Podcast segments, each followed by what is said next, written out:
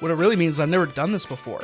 And I want people to be aware of that. Like, I'm not pretending. I know that I'm still young, but I'm not pretending whatsoever that I know what I'm doing. But you, you have to dig your well before you're thirsty. You can't just launch and expect things to, to go well. You have to be preparing for that launch and getting pre subscriptions well in advance of that. Don't just like give a couple teaser tips, just give everything away. There is no downside to giving away every bit of knowledge you've ever accrued. Hello and welcome back to Indie Bites, the podcast where I bring you stories from fellow indie hackers in a 15 minute episode. Today I'm joined by Blake Emal, who's the CMO of Copy.ai and the founder of Float, a course creator based on Notion. This is the first episode in a series of conversations I recorded about five months ago, before I ran into the mental health roadblocks. And with most intelligent, hard-working indie hackers, a lot can happen in five months, which is exactly what's happened with Blake. At the time we recorded this, Blake had less than 10k followers on Twitter, and since then it's rocketed to over 55,000, which is just incredible growth. In this episode, we talk about his journey to becoming the CMO at Copy.ai, why he's chosen to be a CMO in public, and to that point, why building in public is so effective. Now, this meteoric growth in Blake's Twitter audience has been in part due to his fantastic, thoughtful tweets and threads, but it's also how he's been using Ilo to analyse his tweets to find out what's performing and what's not. That's why I'm pumped that Dan Rowden, an indie hacker that started Ilo, is sponsoring this episode of Indie Bites. Ilo helps you easily see which tweets get more impressions, likes, profile clicks, and more so that you can grow your Twitter audience. Ilo's beautiful graphs and useful metrics have helped me double my Twitter audience in less than four months. Head to ilo.so and use the code IndieBites27 to get 25% off your Ilo subscription for life. There are only 10 codes available, so check it out before they all go, and that code is in the show notes. This episode kicks off with me explaining a little bit about Blake's backstory and how he got to be CMO at Copy.ai. Eight years ago, Blake was living in the south of France, and when he moved back to the US, he had no idea what he wanted to do. But as he spoke French, he landed a gig in the French team of an SEO firm. This was his first foray into marketing, and he didn't really intend to stay in marketing. Fast forward seven years of working for agencies, freelancing, and in house, he stumbled across a little tool called Copy.ai. At the time, he was happy in his role, but he sent the Copy AI founder a DM on Twitter asking if they needed help with any marketing. After a few back and forths and a grand total of about three Zoom calls, Blake is now CMO at Copy.ai. Blake, welcome to the podcast. How are you? I'm good. How about yourself? Yeah, terrific. Blake, you've been CMO at Copy.ai for a few weeks now. How are you finding it? How's it been going? It's been amazing. I've never worked at a startup before. I've never worked at a company before where I actually use the tool myself. First and foremost, like that alone is crazy fun because I can almost be my own customer. And that helps a ton with the marketing side. It makes it a lot easier when I know how I would want things to be. Love to hear it. And tell me a little bit more about Copy.ai and what it does.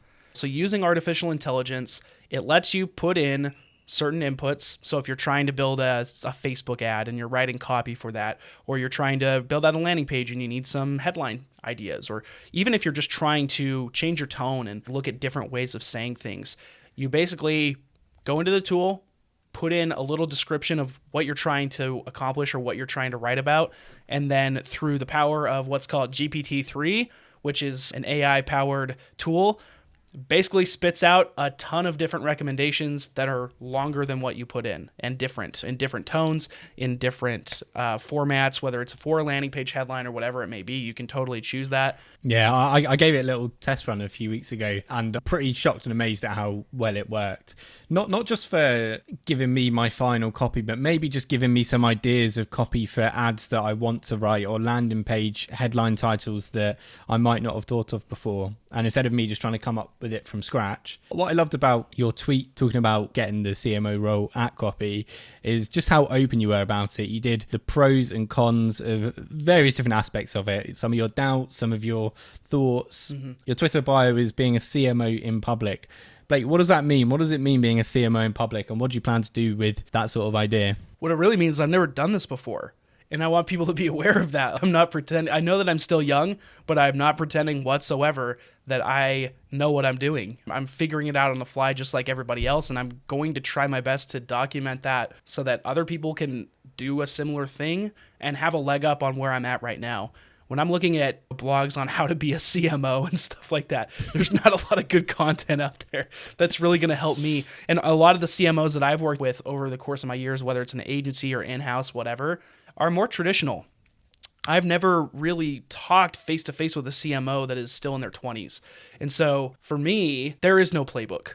And I have to build that. And, and because Copy AI is a build in public company, it kind of makes sense for me to lay out the playbook, pros, cons, everything in between, step by step along the way. And that's what I'm trying to do.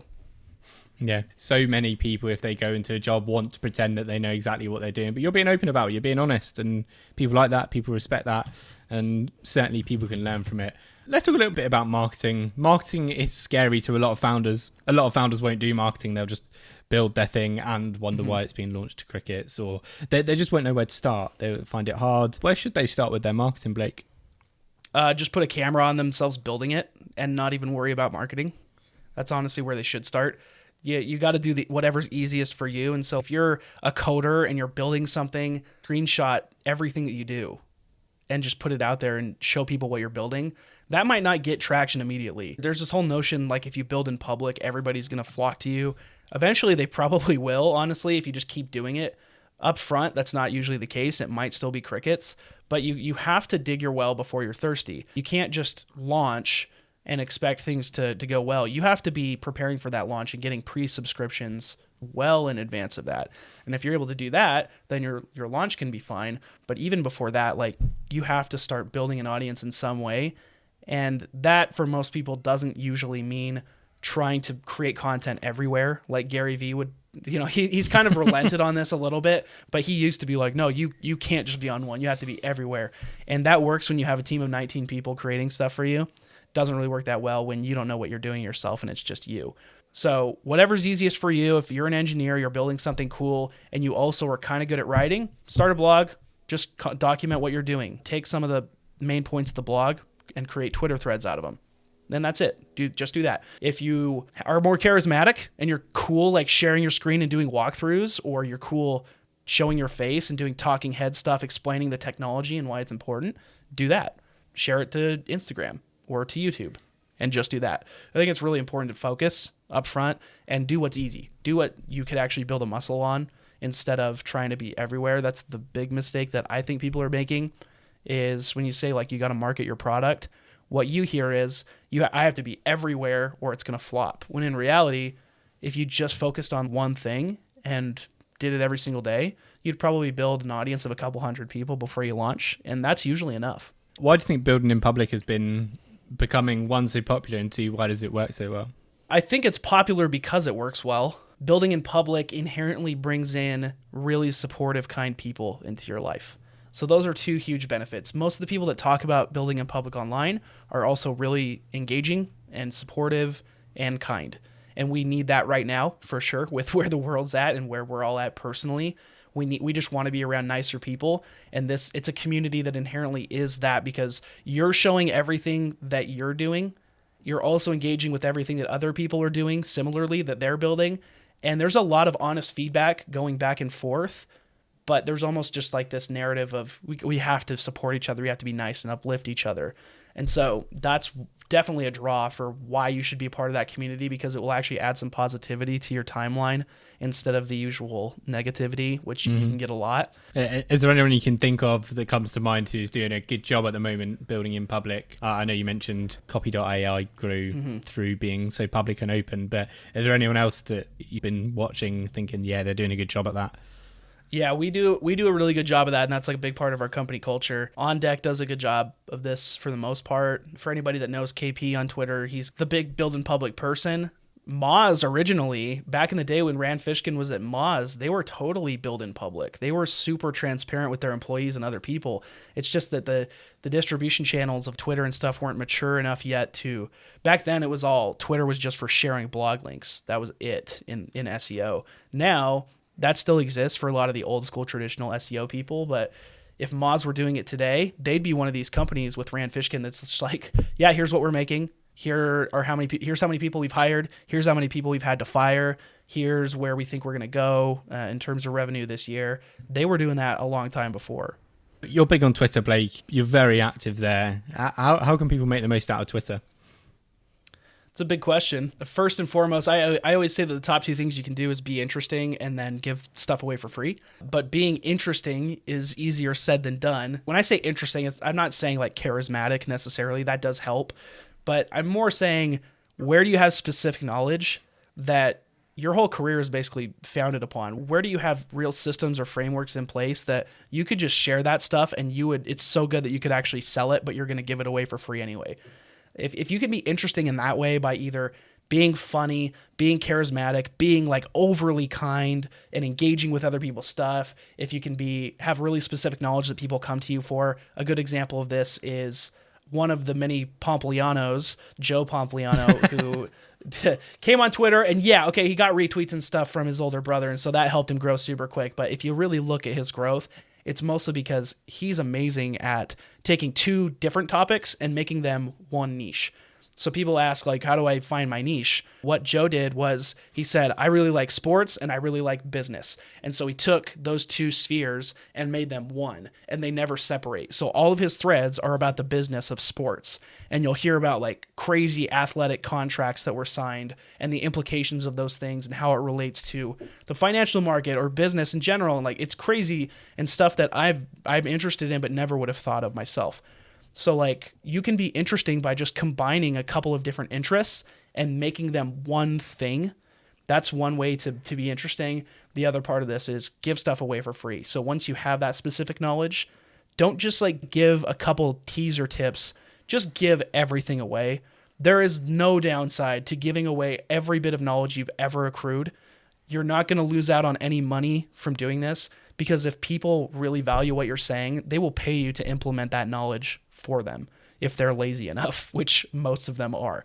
So you'll actually make more money by giving away everything that you've ever learned than you ever would if you try to withhold a little and sell the last bit of information. Uh, have you seen how Shaan Puri of the My First Million Pod has grown his Twitter in the last few months from like 20k yeah, to like 100k? All through threads.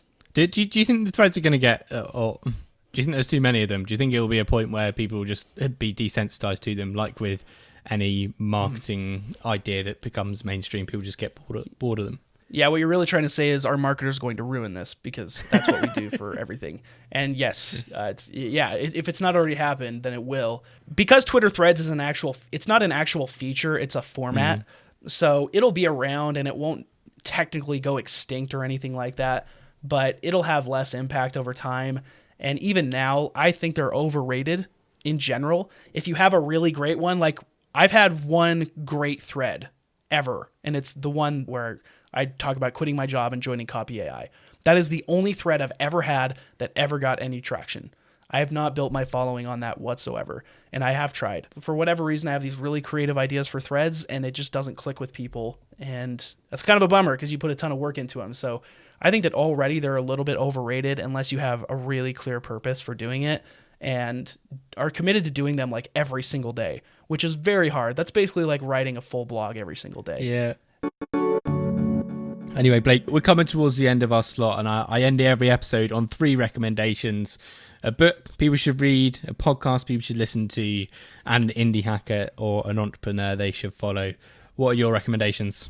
All right, for a book, you probably get a lot of self help books, so I'm not going to yeah. give you that today. I'm going to give you a fiction, and I think everybody should read Lord of the Flies. That's the first person that's given me a fiction book, and I'm all for it. Lord of the Flies, perfect. For the podcast, obviously, I have to plug my own, How I Built My Audience. I think you should listen to that one. For somebody else's podcast, though, I really like Creator Lab with Bilal Zaidi. An indie hacker. Oh man, there's so many of them. My guy Baraket on Twitter is, is the greatest indie hacker out there. He's 12 years old and he's better than everybody. yeah, it, it's impressive. It is seriously impressive. yeah, he he makes me feel so insecure because at 12 years old I was I was not doing what he was doing. anyway, Blake, thank you so much for joining the podcast. I'll leave links to where people can find you, your podcast, your Twitter in the show notes. Great, I appreciate it. Thank you so much for letting me on. Thank you so much for listening to the end of this episode of Indie Bites. I appreciate you sticking around over a turbulent few months for me. I've got some amazing guests in the pipeline for you, which I'll be releasing over the next few weeks, such as Noah Bragg, Baird Hall, and Andy Cloak, among others. But I need you to do a favour to keep me accountable. I'm planning to release these episodes every Wednesday and I want to stick to it. But if you don't see an episode in your feed on a Wednesday, I want you to tweet me. My handle is at Jay McKinven, the link is in the show notes. And I'll donate £10 to a charity of your choice to each person that calls me out on not uploading the episode. If you do see an episode though, which you will, just send me a tweet saying hi. That's all from me. See you next week.